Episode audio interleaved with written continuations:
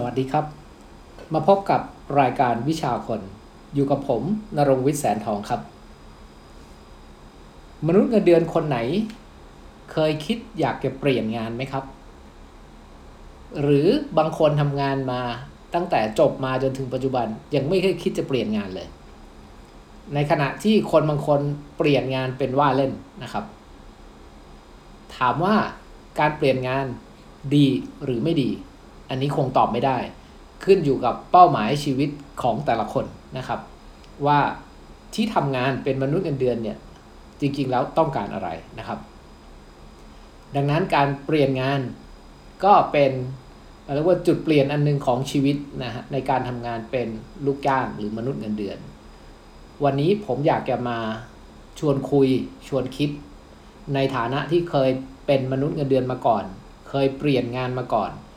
แล้วก็มีประสบการณ์ในการวางแผนการเปลี่ยนงาน จนสามารถออกมาทำอาชีพที่ตัวเองอยากจะทำได้นะครับข้อคิดบางอย่างก็คิดว่าน่าจะมีประโยชน์สำหรับคนที่กำลังจะคิดหรือวางแผนที่จะเปลี่ยนงานนะครับ ถ้าย้อนกลับไปเนี่ยดูชีวิตคนหลายคนที่เป็นมนุษย์เงินเดือน หลายคนเนี่ยน่าเสียดายนะครับทำไมถึงพูดคำว่าน่าเสียดาย เพราะคนบางคนเนี่ยหมดอนาคตแค่เขาเรียกว่าเปลี่ยนงานผิด ก็คือหมดอนาคตไปตลอดชีวิต บางคนทำงานอยู่ในองค์กรเดิมดีแล้วครับ ไม่รู้นึกอะไรขึ้นมา หรืออารมณ์ไหน เปลี่ยนงานปุ๊บสามไม่เกินสามเดือนตกงานปับ๊บแล้วหลังจากนั้นก็คือชีวิตร่อนเร่พเนจรไปเรื่อยๆ ก็คือเปลี่ยนงาน เป็นว่าเล่นเลย บางที่ก็ทำไม่ไหว บางที่ก็ไม่ผ่านทดลองงาน บางที่ก็ไม่น่าทำอีกต่อไป สุดท้ายก็กลายเป็น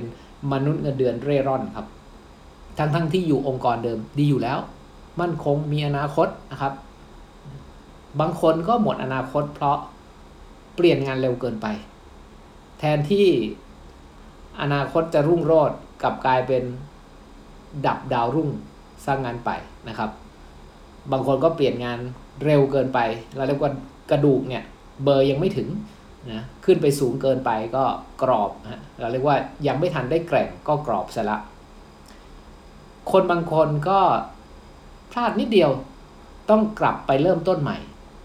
คือบางทีเนี่ยอายุงานสมมติอายุงานสามปี มันเขาเรียกว่าเป็นถ้าเป็นผลไม้ก็ยังหำหามอยู่ จะแก่ก็ไม่แก่สุกก็ไม่สุกนะครับ หรือเหมือนถ้าเป็นวัยรุ่นอะ จะเด็กก็ไม่ใช่ ผู้ใหญ่ก็ไม่เชิง บางทีไปเปลี่ยนงานช่วงนั้นอะ มันกลายเป็นว่า จะไปตำแหน่งที่สูงกว่านี้ก็ยังไม่ได้ จะลดต่ำไปกว่านี้ก็ไม่ได้ สุดท้ายก็ไปประมาณคล้ายๆตำแหน่งเดิมมาแหละ สุดท้ายพอไปอยู่องค์กรใหม่ กลายเป็นว่าต้องไปเริ่มต้นใหม่ เช่น เป็นแค่ supervisor นะยังไม่ถึงเป็น manager พอไปเปลี่ยนไปเป็นที่ใหม่ ก็เหมือนไปเป็น supervisor คนใหม่สุดของหน่วยงานนั้น ก็ไปเริ่มต้นเขาเรียกเข้าแถวต่อท้ายคนอื่นประมาณนั้นนะครับ บางคนเปลี่ยนงานแล้วก็เสียโอกาสเรื่องผลตอบแทน เพราะบางทีเนี่ยไปคิดแค่เงินเดือน ไปคิดแค่โบนัส ไปคิดแค่สิ่งที่เห็น แต่สิ่งที่หายเนี่ยเยอะมากเลย ลืมคิดลืมคำนวณครับ บางคนเปลี่ยนงานเสร็จก็ มารู้อีกที เอา้าทำไมเพิ่งมาเปลี่ยนงานเอาตอนนี้เนี่ย เราเรียกว่ามาเปลี่ยนงานเอาตอนแก่นะครับ ถ้าเป็นต้นกล้าก็เหมือนเอาจากไอ้แปลงเพาะชำเนี่ยไปปลูก มันรากมันก็เลยรากแก้วมันแข็งแรงแล้ว เวลาเอาไปปลูกใหม่ก็ต้องไปเริ่มต้นใหม่ เพราะรากมันอาจจะช้ำรากมันอาจจะขาดไปนะครับ แล้วสาเหตุของคนที่เปลี่ยนงานแล้วผิดพลาดเกิดจากอะไรนะครับ ข้อแรกเลยที่เป็นกันเยอะมาก ก็คือเปลี่ยนงานเพราะอารมณ์ครับ โมโหหัวหน้าไม่พอใจผู้บริหาร ไม่รู้งุดหงิดใครมาละไม่อยู่แล้วเว้ยที่นี่เปลี่ยนงานดีกว่านะครับพอเปลี่ยนงานด้วยอารมณ์เนี่ยมันก็กลายเป็นไม่ได้เตรียมตัว ไม่มีเวลาคิดเขาเรียกว่าหน้ามืดนะที่ไหนมาก็เอาแล้วไปขอไปที่ไหนก็ได้ที่ไม่อยู่ที่นี่อะไรเงี้ยครับบางทีก็ แย่กว่าที่เดิมอีก แต่ตอนนั้นหน้ามืดแล้วไง ที่นี่แย่สุดในชีวิตในโลกแล้ว ไม่มีที่ไหนแย่กว่านี้ ขอไปให้พ้นพ้นจากที่นี่ไปเถอะนะครับเขาเรียกว่า แค่แค่เอาชนะอารมณ์ตัวเองจบแล้วนะครับ บางคนสาเหตุที่ผิดพลาด เพราะว่าเปลี่ยนงานเนื่องจากสิ่งล่อใจ ไม่ใช่แผนชีวิต ไม่ใช่เป้า ไม่ใช่อะไรเลย คือไม่เคยคิดหรอกอยู่ๆก็มีคนมานำเสนอ ก็เรียกว่ามาออฟเฟอร์ให้เอ้ยเงินเดือนเท่านั้นเท่านี้ตอนแรกก็ไม่ได้คิดจะเปลี่ยนงานอะไรหรอก เอ้าทำไปทำมาไปเฉยเลย ไปทีซวยซะแล้วนะครับ เพราะไปด้วยเงินเดือนเยอะแต่ความเสี่ยงเพียบนะฮะแล้วสิ่งที่ได้มาคือแค่เงินเดือนนอกนั้นสวัสดิการที่เป็นตัวเงินสวัสดิการเรื่องอื่นหายเพียบนะครับ บางคนเปลี่ยนงานเพราะแค่อกหัก คือมารุ่นเดียวกัน เพื่อนอีกคนนึงได้โปรโมทขึ้นเป็นหัวหน้าก่อนตัวเองก็อกหักเสียหน้า เสียศักดิ์ศรีเสียเครดิต อยู่ไม่ได้แล้วเว้ยที่นี่ไปหาที่ใหม่ดีกว่า ก็กลายเป็นว่าเปลี่ยนงานแล้วกลายเป็นผิดหวังเพอเพออยู่ที่เดิมอะ่ะคิวต่อไปก็เป็นตัวเองแล้วนะครับ แต่พอไปอยู่ที่ใหม่กลายเป็นว่า อย่างที่บอกอะไปต่อแถวคนสุดท้ายของทีมงานที่อยู่ที่นั่น อันนี้ก็อย่างที่บอกว่าบางคนก็ที่เปลี่ยนงานแล้วผิดพลาดก็คือเปลี่ยนงานช้าเกินไป พอเปลี่ยนช้าเกินไปเขาเรียกว่าคนแก่เปลี่ยนงานอะ เวลาไปอยู่ที่ใหม่เนี่ย เขาไม่สนใจหรอกว่าเราเป็นคนเก่าหรือคนแก่ของที่ไหน แต่มันเป็นคนใหม่ของที่นี่เวลาจะเลิกจ้าง เวลาบริษัทจะลดคนมา คนที่อายุงานน้อยสุดไปก่อนเลยครับ แต่ถ้าเป็นที่เก่าเนี่ย อาจจะยังมีเครดิตอยู่บ้างนะอันนี้ก็อาจจะเป็นสาเหตุที่ทำให้การเปลี่ยนงานแล้วมันผิดพลาด ผมอยากจะนำเสนอข้อคิดนะครับเผื่อกระตุกต่อมคิด หรือว่าคนที่ยังไม่คิดจะเปลี่ยนงานอาจจะศึกษาไว้ล่วงหน้าก่อนก็ได้นะครับ ก็อยากจะฝากข้อคิดเกี่ยวกับเรื่องการเปลี่ยนงานนะครับ สัก 6 ข้อแล้วกันนะ ข้อแรกเลย ข้อที่1นนะครับ ถามตัวเองก่อนทำไมต้องเปลี่ยนงานครับ อยู่ดีๆทำไมต้องเปลี่ยนงาน ถามก่อน ไม่งั้นคือ อะไรแวบเข้ามาสิ่งล่อใจเข้ามาก็คิดจะเปลี่ยนงาน เอาถามตัวเองก่อนว่า ทำไมเราต้องเปลี่ยนงาน สมมติอยู่บริษัทนี้ดีๆทำไมต้องเปลี่ยนงานคำตอบที่ได้อาจจะเป็นว่าหนึ่งเราต้องการความก้าวหน้าในอาชีพ ที่นี่ไม่ได้ตอบโจทย์ความก้าวหน้าในอาชีพให้เรา เราตั้งเป้าว่า 2 ปี 5 ปี 10 ปีเราจะเป็นอะไร แต่บังเอิญที่เนี่ยไม่ได้ตอบโจทย์ความก้าวหน้าในอาชีพ อันนี้คือเหตุผลที่เราจะต้องเปลี่ยนงาน ภายใน 1 ปี 2 ปี 3 ปีข้างหน้า บางคนอาจจะมีเหตุผลว่าต้องการผลตอบแทนที่ดีกว่านี้ ก็ เป็นเหตุผลที่จะเปลี่ยนงาน ที่นี่อาจจะให้ผลตอบแทนน้อย หรือที่นี่เวลาขึ้นเงินเดือน หรือผลตอบแทนมันก็กระดึบกระดึบไปเรื่อยๆนะแต่ละปีมันไม่ได้ขึ้นแบบก้าวกระโดด แต่เมื่อไหร่ที่เราเปลี่ยนงานเนี่ยเราจะได้ผลตอบแทนแบบก้าวกระโดดนะครับจะกระโดดใกล้หรือกระโดดไกลก็อีกเรื่องหนึ่งนะครับ แล้วก็หรือบางคนเปลี่ยนงานเพราะว่าต้องการหาประสบการณ์นะไม่ได้ต้องการเพราะผลตอบแทนหรือความก้าวหน้าในอาชีพตำแหน่งหน้าที่ แต่ต้องการ ประสบการณ์ใหม่ๆ ประสบการณ์ที่ท้าทาย ประสบการณ์ที่หลากหลาย เพื่อที่เอาไปต่อยอดในการเปลี่ยนงานครั้งต่อๆไปนะครับ ข้อที่2ครับ เราจะรู้ได้อย่างไรว่าเราควรจะเปลี่ยนงานเมื่อไหร่ครับ เออ อันนี้ลองดูซิว่า เราตอบคำถามนี้ได้ไหม ว่าเราควรจะเปลี่ยนงานเมื่อไหร่ มีคนหลายคนนะครับ ที่วางแผนชีวิตไว้ อย่างสมัยผมทำงานผมก็วางแผนเลยว่า 5 ปีต้องเป็นอะไร 8 ปีถึง 10 ปีต้องเป็นอะไรนะครับ ก็คือจะเขียนไว้เลยว่าจะเป็นผู้จัดการเมื่อไหร่ ถ้าใครที่วางแผนชีวิตไว้แบบนั้น ก็จะไม่ยากแล้วนะครับ ก็แค่ไปปรับ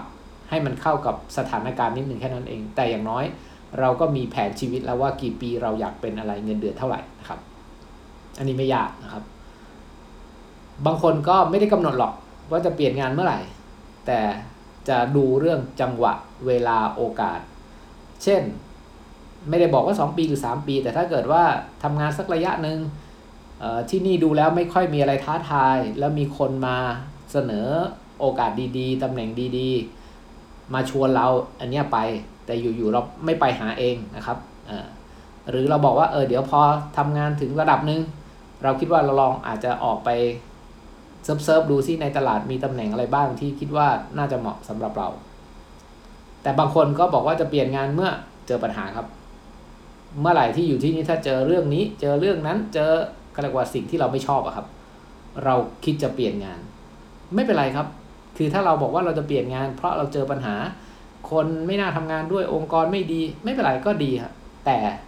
อย่าไปเปลี่ยนเพราะอารมณ์ คือคิดไว้ล่วงหน้าว่าถ้าเราเจอปัญหาไม่ยุติธรรม เราเจอปัญหาว่าไม่ก้าวหน้าหัวหน้าลำเอียง เราคิดจะเปลี่ยนงาน เรายังมีเวลาเปลี่ยนงาน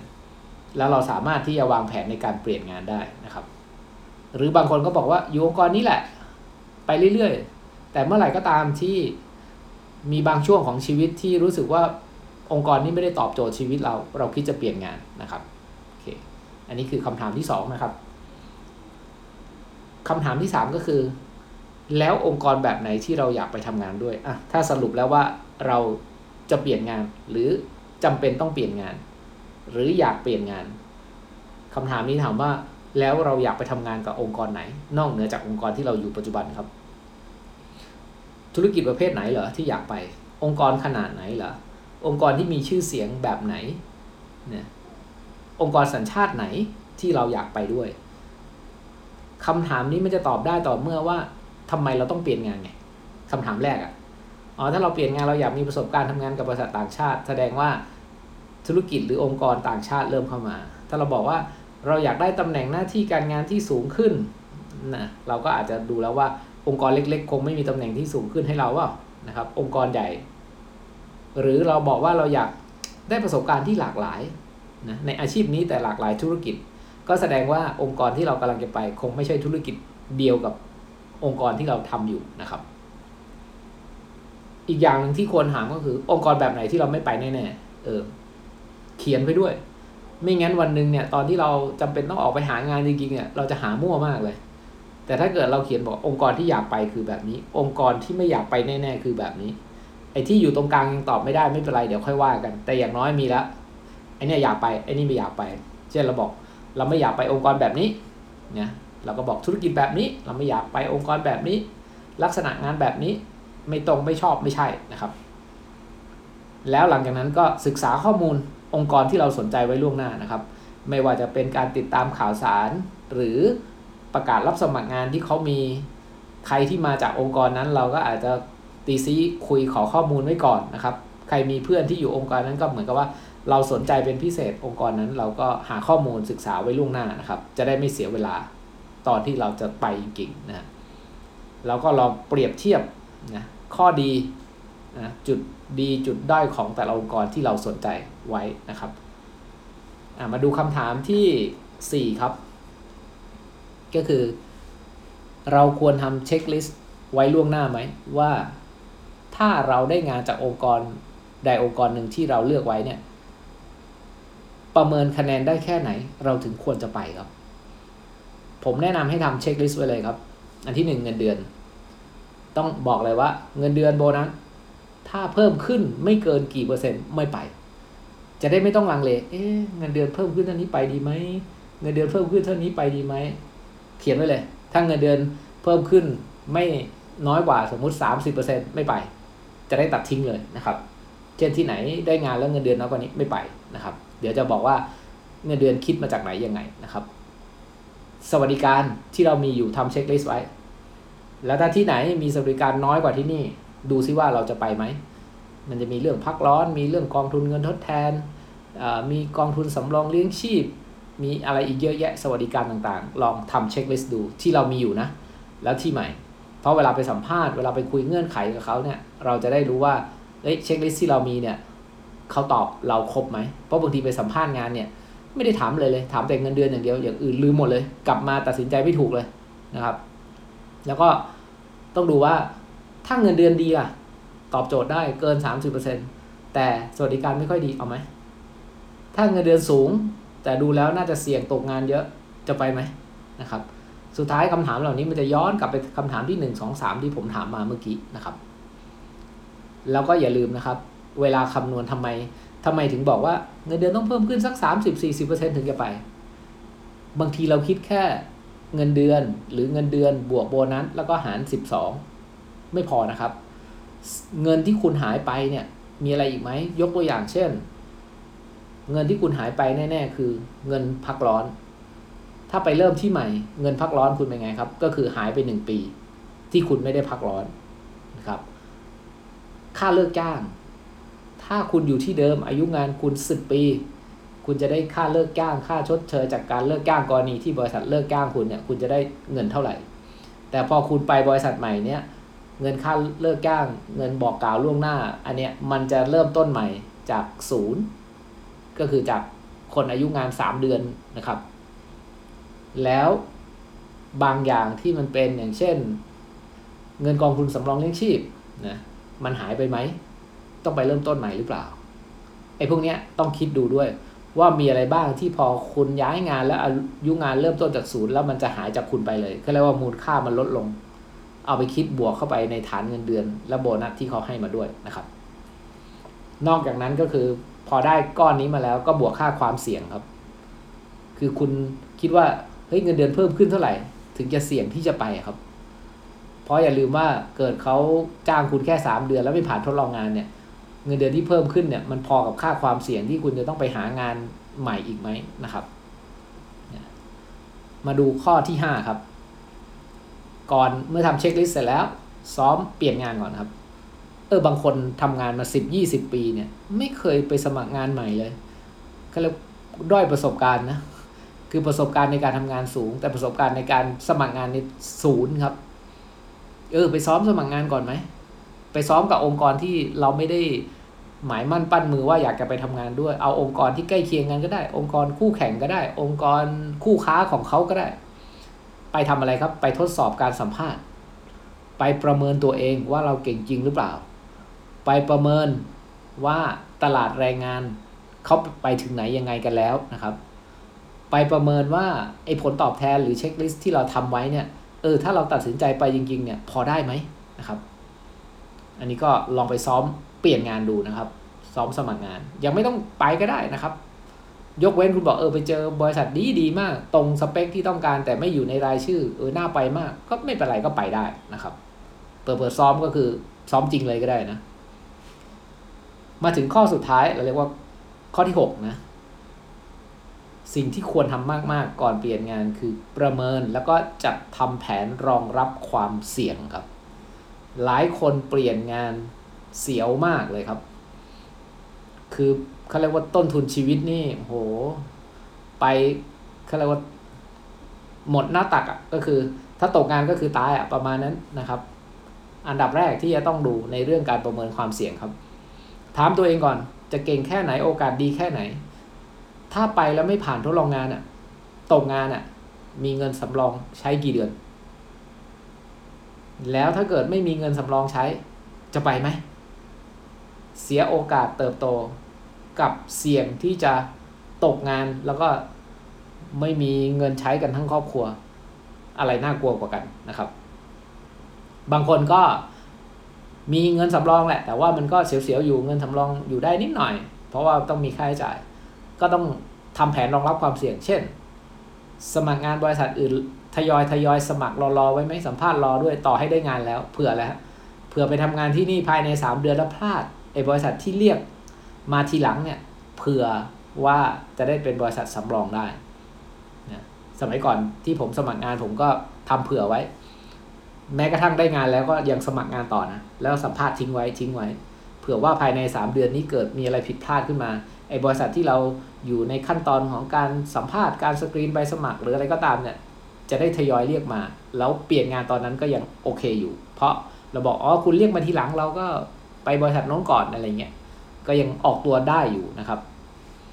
แล้วก็ลองดูว่าประเมินดูว่าโอกาสที่ไม่ผ่านทดลองงานมีเยอะไหม ดูยังไง ก็ถ้าเป็นไปได้บางคนเนี่ยเราเรียกว่าเข้าไปดูงานก่อน บางตำแหน่งที่สำคัญบางทีเขาให้เราไปประชุมกับซัพพลายเออร์ก่อน บางทีก็ไปประชุมก่อนเขามีนู่นนี่นั่น แต่ยังไม่ต้องไปนะ ลาพักร้อนแล้วไปประชุมกับเขาดูก่อน เราจะเริ่มเห็นบรรยากาศในการทำงาน มีบางคนเนี่ยที่ทำงานออนไลน์ควบคู่กันไปก่อนเขาเรียกว่า ก่อนที่จะลาออกไปทดลองงานก็เหมือนลองทำดูก่อนว่าโอเคไหมนะครับ ถูกใจกันหรือเปล่า แล้วดูด้วยว่าใครเป็นคนชวนเราไป หรือเราไปสมัครเอง ใครเป็นคนตัดสินใจรับเราคือผู้บริหารเบอร์หนึ่งหรือว่าเป็นแค่ผู้จัดการฝ่ายหรือ director บางคน แล้วตำแหน่งที่เราไปเนี่ย มันเป็นตำแหน่งใหม่ หรือตำแหน่งเก่า ถ้าเป็นตำแหน่งเก่าเนี่ยคนเก่าไปไหน ถ้าเกษียณพออภัยได้ แต่ถ้าเกิดไม่ผ่านทดลองงานก็น่ากลัวอยู่นะ อืม ลอง search หาข้อมูลในวงการของบริษัทนี้ดู คือถ้าบริษัทไหนที่ก็แล้วก็ชื่อเสียงไม่ดีนะ ยังไงก็ปิดไม่มิดครับ search ก็ไปเถอะ รับรองเจอแน่ในออนไลน์เนี่ย แล้วยิ่งถ้าเกิดเราเคยรู้จักคนอยู่ในองค์กรนี้มาก่อนเนี่ย ก็พอรู้วงในอยู่บ้างนะครับถ้าเกิดไม่รู้อะไรเลยก็แอบไปกินข้าวไปอยู่ใกล้ๆบริษัทนั้นนะเขาเรียกว่าไป เที่ยวไลท์เที่ยวคือบริษัทนั้นสักพักอะไปกินข้าวไปทำอะไรอยู่ใกล้ๆแถวนั้นอะเดี๋ยวเดี๋ยวก็ได้ยินอะไรเองครับ ไม่รปภแม่บ้านก็พนักงงานก็คงบ่นให้ฟังเองครับ เพราะบางคนเนี่ยยอมลงทุนเลยนะ ไปกินข้าวไปอะไรแถวนั้นอะไปคือแทบจะไปทำตัวอยู่เหมือนเป็นพนักงานแถวนั้นไปก่อนแล้ว ใช้ชีวิตนั่งร้านกาแฟ เดี๋ยวสักพักก็รู้แล้วไอ้บริษัทนี้เป็นยังไง พนักงานบริษัทไม่พูด บริษัทพนักงานบริษัทอื่นก็อาจจะพูดนะ แม่คงแม่ค้า แม่บ้านรปภก็อาจจะพูดถึงบริษัทนี้ก็ได้นะครับ ก็ไม่ได้ยากเดี๋ยวนี้การหาข่าวหาข้อมูล แล้วก็ลองดูซิว่าเออบางคนมีแผนสำรองเฮ้ยถ้าไปไม่รอดกลับมาอยู่ที่เดิมได้ไว้เพราะว่าที่เดิมจริงๆไม่อยากให้เราไปอ่า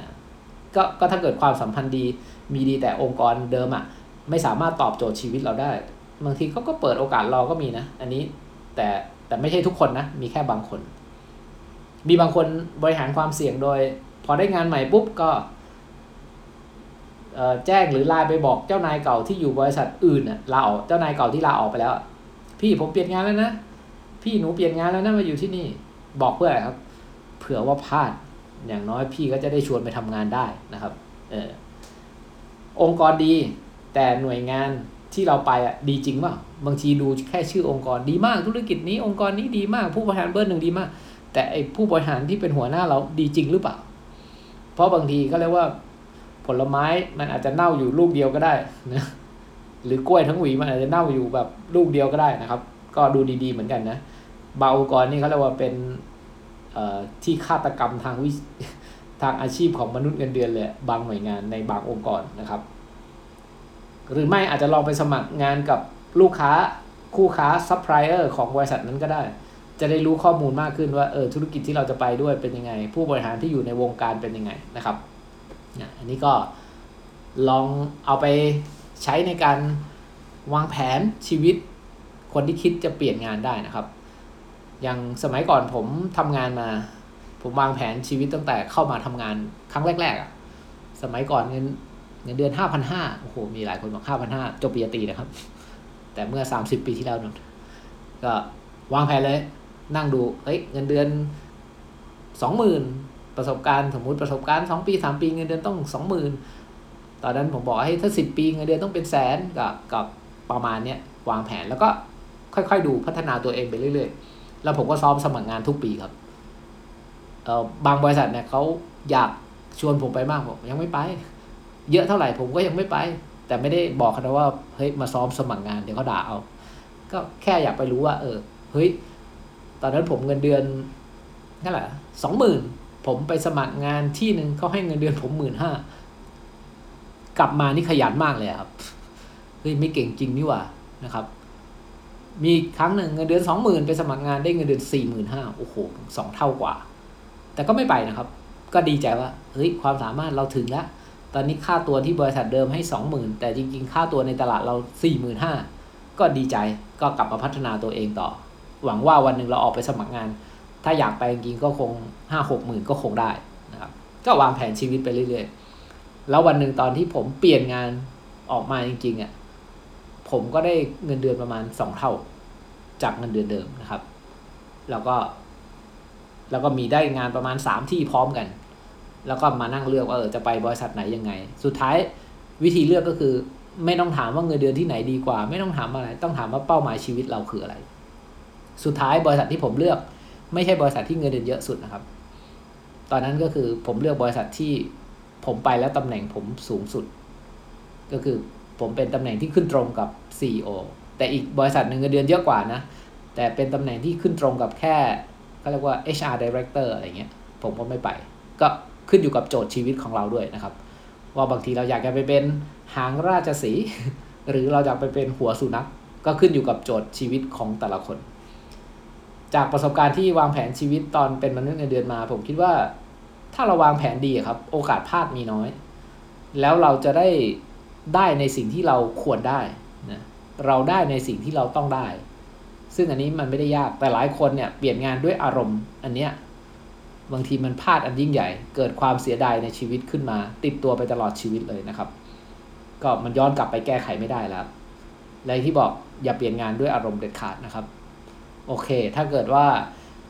ใครที่กำลังคิดจะเปลี่ยนงานอยู่ก็คิดดีๆนะครับ ใครที่ไม่มีวี่แวว แล้วก็ไม่มีปัญหาอะไรอยากจะเปลี่ยนงานก็อย่าหาเรื่องนะครับ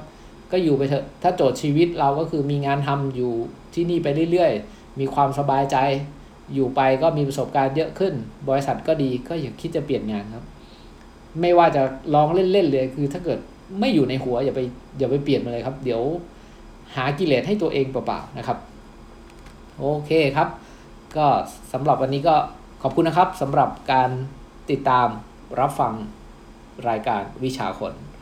ถ้าใครมีอะไรที่อยากจะพูดคุยกับผมก็ยินดีนะครับ ติดต่อมาได้ที่ Line Official นะครับ s i นรงวิทย์นะครับ เครื่องหมาย s i แล้วก็ n a r o n g w i t ครับ ขอบพระคุณครับ สวัสดีครับ